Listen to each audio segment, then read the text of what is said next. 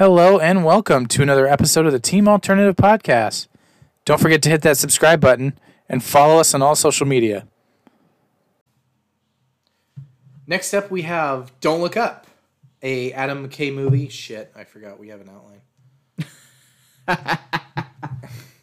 um, Quality start. yeah, Quality when start. when and where did we see it? This was another one of those. I was sick and I wanted to watch it, and then I Yeah. watched it with um, my girlfriend. This wasn't quite a 2 a.m. watch, but I watched it later Yeah. one day. So, uh, directed by Adam McKay, it stars Jennifer Lawrence, Leonardo DiCaprio, Meryl Streep, Jonah Hill, Rob Morgan, Timothée Chalamet, man. This, Chalamet, This thing was Perlman, loaded. Tyler um, Perry. Tyler Perry, Cate Blanchett. Um, yeah, it was interesting to say. say the least. Ariana Grande, technically. Ariana Grande's in it.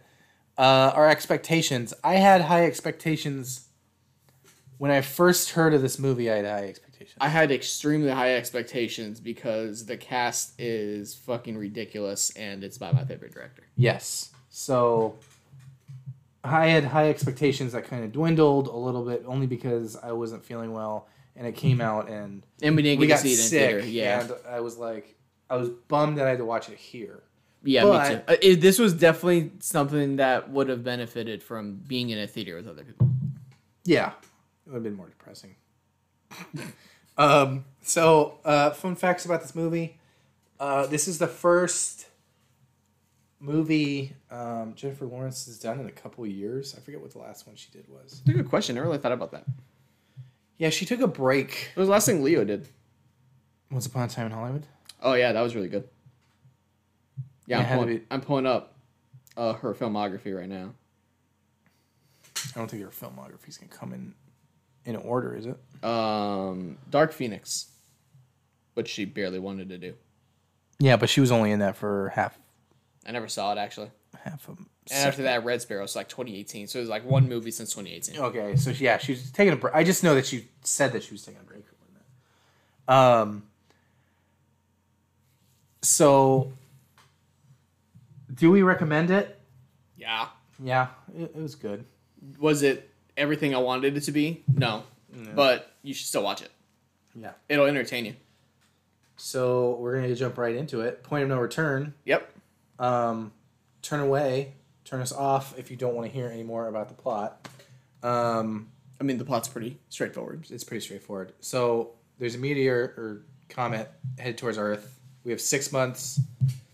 Um, six months until it hits. Yep. So uh, Jennifer Lawrence's character, Kate Dibiasky, finds it. Uh, Leonardo DiCaprio's character um, discovers it's on a route to Earth, and they uh, try their best to tell like the president and stuff like that, and um, that's basically the fucking plot. That's really the, that's basically the plot. It's like they want it. They is like, oh, there's a this is gonna hit the Earth. Uh, let's try to save this, and then the president kind of blows them off, and then they go to the press with it, and then kind of get blown off up until people can actually see so it. it's a big yeah it's a it's a big uh what do they call it like a parody of real life or a there's another word for it and i'm forgetting what it starts with an s um or is it an s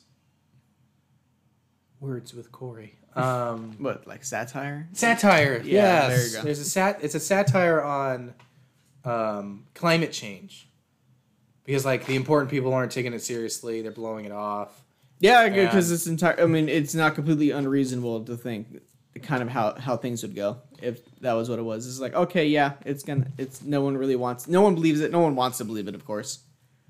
And then, uh, but it's got its Adam McKay comedic value added to it.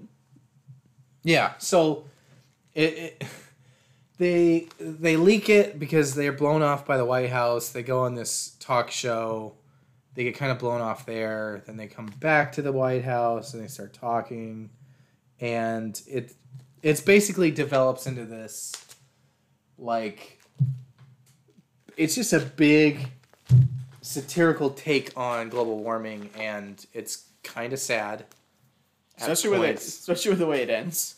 yeah, especially with the point uh, where it ends. This is a very hard movie to review. It's it's a very hard movie to review. So like, so why don't we just get into the gist of it? Yeah, let's just jump in. So it it's coming to the you know it's on their way. They develop this plan to blow it out of the sky.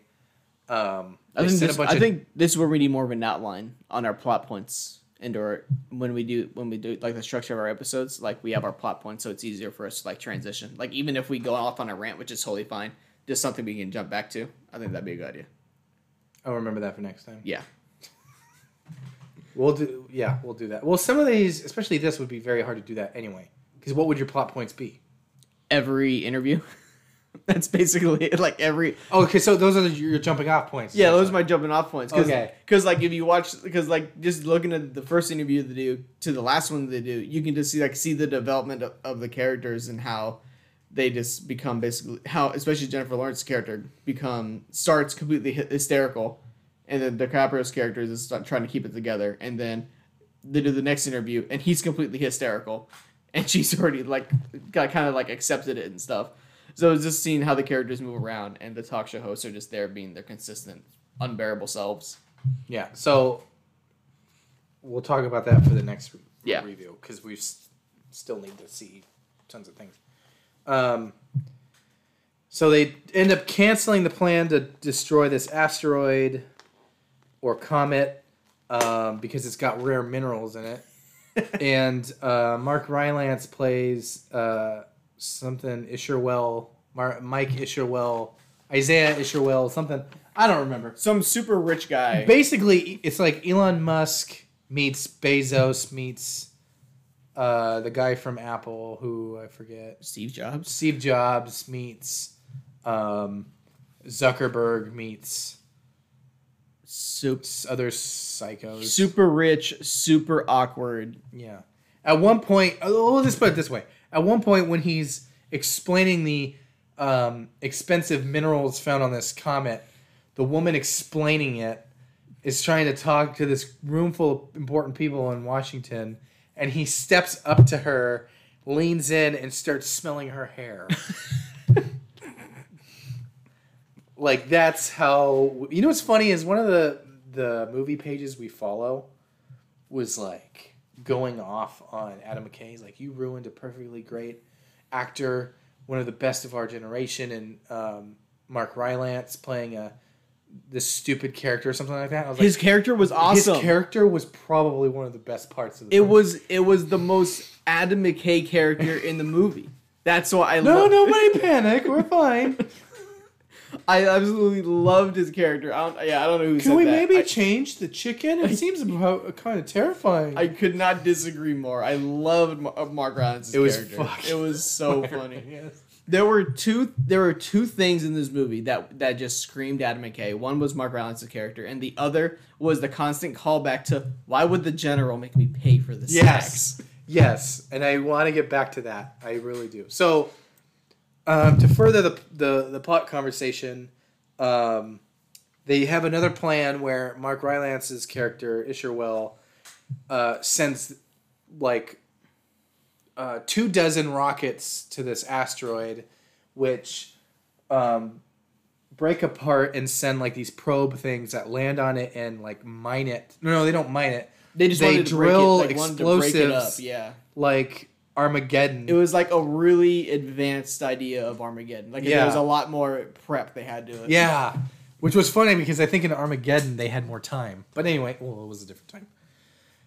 So, uh, what's funny is like uh, everything kind of goes wrong right away. So like a rocket doesn't launch, and then another rocket uh, teeters, launches, Yeah. hits this one that didn't launch, blows up. So they have less uh, these drones. But he's like, it's fine. We Yeah. planned for this. Yeah, we, we this part- is you know. totally expected. and he, the way he talks, is, you know, All nonchalant about it. It- this we expected this.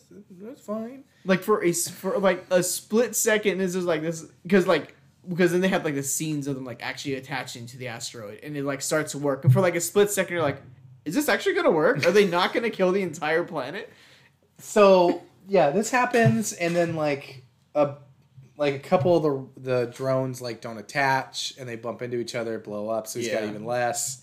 And then there's this whole thing with Meryl Streep's character who plays Tr- Donald Trump if A female Don- Donald Trump. the female yeah. Donald Trump, and uh, you know she's like, "Is this okay?" And he's like, "Well, you know, we, you know," and he kind of like leaves. He just gets up and leaves. I'll go to the bathroom, and then she follows him, and the son, played by Jonah Hill, kind of just sits there. So like, long story short, it doesn't work. no, it does not work. It it doesn't work at all. Which was very Adam McKay way to end the movie. Yeah, and then the the asteroid hits, and all the main characters that you know and love, like DiCaprio, Lawrence, Yeah. Chalamet, who's introduced halfway through the movie. Not really big in terms of the plot, but is kind of He's It- really good comic relief. yeah, and it's he's it was it was an important character uh, for um for Jennifer Lawrence's character Sake, to yeah. kind of progress. So like it it hits, and they're all having this family dinner with Leonardo DiCaprio's family, character's family, and it's really sad. And then you see like the devastation and everything, um, which is real, fucking real bummer. Um, I ate a lot of chocolate. That was the only appropriate way for that movie to end. Yeah, and then like you find out like through the ending that uh, all of the corporate elite and uh, Meryl Streep's character and Isherwell got on a spaceship to find a inhabited planet. Yeah, just to fly away and survive somewhere else. And Yeah. she le- and she left her son. She leaves her son, who survives everything, and then like they get on this planet, which is a this is a after post credit scene. yeah, way way they get the on this future. they get on this planet and I don't know if you caught this, but when the pods are launching, one doesn't like ignite, like launch. Like it gets ejected yeah. towards the planet, but it doesn't like start like moving. It just starts like flipping towards the planet. I think I remember. and it crashes into the planet and explodes.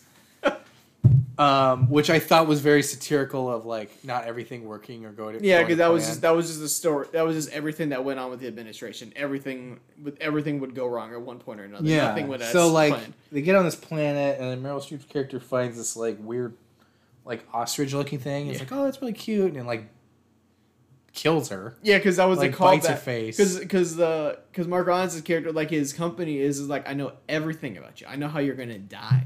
it's just like how and she's like how do I die? He's like you're gonna get eaten by this thing. It's just like what is that? And then at the end of the movie, she just gets eaten by the fucking ostrich thing. He's like oh that must be what this thing is called. Again, very Adam McKay. Yeah. So like, Oh my god. uh, and then it kind of like alludes to all these corporate elite people are gonna get killed because more of them show up. Yeah, Um, and they they got what they, they got what they deserved. yeah, so we'll just get back into the. Um, so do we want to do like the score first, or we want to do like things like, um, favorite scene shot? Well, let's do favorite scene. Let's do the favorite. Yeah, score. the score should be last. Okay, so favorite scene or shot? Um, probably when it was like kind of like towards the end when they're uh I think Jennifer Lawrence's character is like in the White House or something like they're trying to they're discussing this thing, and then there's just a moment of quiet and then she's just like, "Why would the general make me pay for the snacks?" Yeah, so that the- was- the constant callback to this completely absurd moment of the movie where the general they're in because they're in the White House for that initial meeting to talk about the asteroid, and he just like twenty dollars for the snacks or whatever. He like makes sixty bucks off of them, and then she goes into the kitchen later and she's like, "It's the White House, man. Those are free." Yeah. It's like what? He So- charged me twenty dollars. So that was me too. That was my favorite. I guess. Uh, I guess you could call that callback. or- yeah, because you just because it just comes in at the most unexpected moment. Yeah, so that was that was for me. Me too. Excuse me. Favorite quote or line.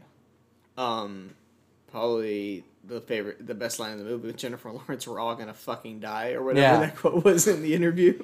How are you not getting this? How are you not terrified? Um. what was what was another? Oh, uh, your your segment did did worse than um, everyday weather and traffic. when they're being engaged on their their segment they do on that show. Uh, favorite character. Oh, um, what's his name? Damn it, Mark Rylance. Mark E- Rylance. easily. I would say it was Katie. DB, Kate Dibiasky is Jennifer Yeah. Lawrence's character. Yeah. By a little bit because of that one line, which could have been my favorite one too, where uh, she gets kidnapped by the FBI. Oh yeah, she's got. she's like, "Are you in the car." pretending to be blind or something like that?" She you could have just called me, and then like they get to the White House, and they go. Jonah Hill's character goes, "You know, the CIA does that, not the FBI." And I asked the FBI if they could do that, and she goes, "You know, I had a feeling." and just how she delivers it was like my favorite ever. Did you faking a blind guy? Uh, okay, so now we're gonna go to scores. yeah. So I gotta pull out my trusty calculator because I can't count. So, score. I thought the score was pretty good. I, will be honest, I don't remember the score. I have to go back and listen to it. This is gonna be the. I mean, score score is the hardest one to remember from three weeks. score ago. might later down the line we might replace in general because it's really hard to remember unless it It's- very much stands out. like I. It almost feels like it should be like a bonus point. Like some movies are can be We'll do- defined. we'll do that. that. That'll be a possible bonus. Okay. So, but this time let's include it. Okay. So score I would say for me is a six. I'm just gonna do five because I don't remember it, but I remember it not being bad. Okay. I don't have negative So- feelings towards it. Character one, two, three, four. Seven. I don't know why I did that. I was gonna give it a seven too. You just Seven. you just started I counting just one, started two, three, counting four. one, two, three, four. Okay. Yeah, the char- I think the characters, um, some of them were a lot more hits. Honestly, you know who I really didn't care for all that much was Meryl Streep's character. I don't know what I expe- I don't know what I expected. It just seemed maybe a little too cliche for me. it was a little too on the nose. I Yeah. think. Yeah. Um, I think Jonah Hill's character was fine. his character was fine, and like I really liked Rylance's character, and I liked the small people that were mentioned Yeah, or that had parts. So like Cate Blanchett's character, I thought was pretty funny when it's like, oh, the the the cute uh, astronomer can come back, but the crazy lady, not so much. the the small the sometimes the people who have the smaller characters play them the best. Like um, This stand out. Yeah, the stand Like honestly, even Ariana Grande, and it was kind of fun. It was pretty funny. Good, that was really on the nose too. With Yeah. how people depict people like that. So yeah, I completely agree with you. Yeah, So, the characters I thought was fine. story or plot. Oh. One, two, three, seven. Five. There was. I want to change my. It was good enough. It was. It was fine. six for it was fine for the movie. At the end of the day, it was a very straight. It was very straightforward plot. There was. Not, I think it could have been done it. a little bit differently, but I don't really like end of the world movies all that much. So I mean, there's only two ways for the end of the world movies to end.